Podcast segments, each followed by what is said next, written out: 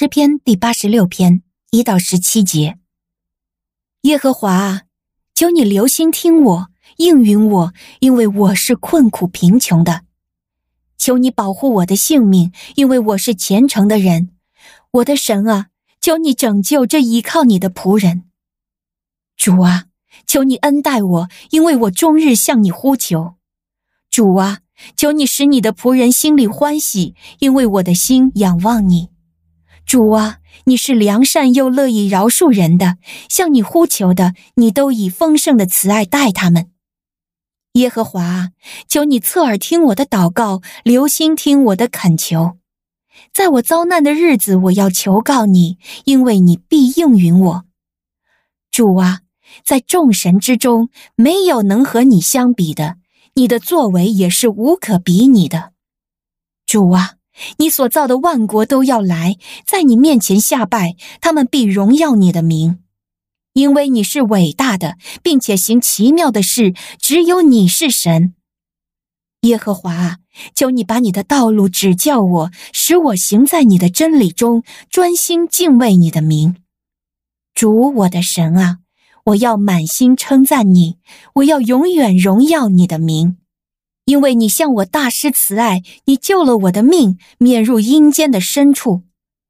神啊，骄傲的人起来攻击我，一群强暴的人寻索我的性命，他们不把你放在眼内。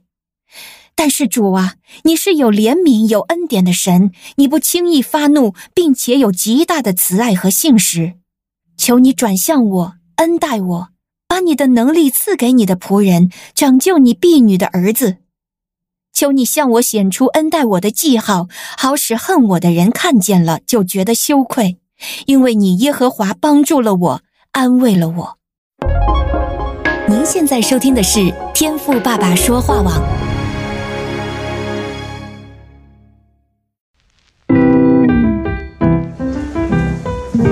美好的一天，不论你是在早上、中午还是晚上。向您推荐一款能够滋养你灵魂的特调饮料。一会儿呢，就你和主，哎，对了，还有我，咱们一起来品尝这专属于我们的尔梅尔独享杯吧。基督徒，我们说祷告是我们和神说话的方式，但其实呢，这样的说法只对了一半啊。严格来说呢，祷告啊，应该是和神对话，也就是呢，我们不只是和神说我们心里的话。我们呢也能够透过祷告来听见神说话。我是周牧师，今天我们的俄梅尔独享杯呢要来看的是诗篇的八十六篇。这里呢一开始就讲到了大卫的祈祷啊，而大卫呢在圣经中被称为了合神心意的人，因此呢今天我就想到了这个题目啊，叫做最有价值的祷告。不过你可能也会觉得很奇怪啊，这祷告难道还有价值之分吗？言下之意，是不是有些祷告就没有什么价值呢？老实讲啊，还真有没价值的祷告哦。这个呢是一个很残酷的事实啊。那什么祷告没有价值呢？就是啊，你完全不顾神，你只顾你自己。也就是说呢，当你在祷告中呢，就只是一味的求，而却没有花时间来求问神，或是来等候神，寻求神的心意。那么这样的祷告啊，就等于是在和空气讲话一样啊。请问有什么意义呢？那我前面说啊，祷告呢不只是你自己在说而已哦。既然这位神是又真又活的神，那么他就也会在祷告中啊和你互动。也就是说呢，你可以啊在祷告的过程中感受到神回应你。那这个呢就是祷告的力量啊。好，那今天你有没有发现啊，在大卫的祷告中出现了这么一句话啊？那我说啊，这绝对可以符合最有价值的祷告的标准。就是啊，在第十一节所提到的，耶和华啊，求你将你的道指教我，我要照你的真理行。求你使我专心敬畏你的名。好，那你有没有觉得这个祷告有哪里不一样呢？你想想看啊，每一次你祷告的时候啊，所求的几乎都是自己的事啊，要主来配合我。但是在这里呢，大卫啊，却求神帮助自己来配合主。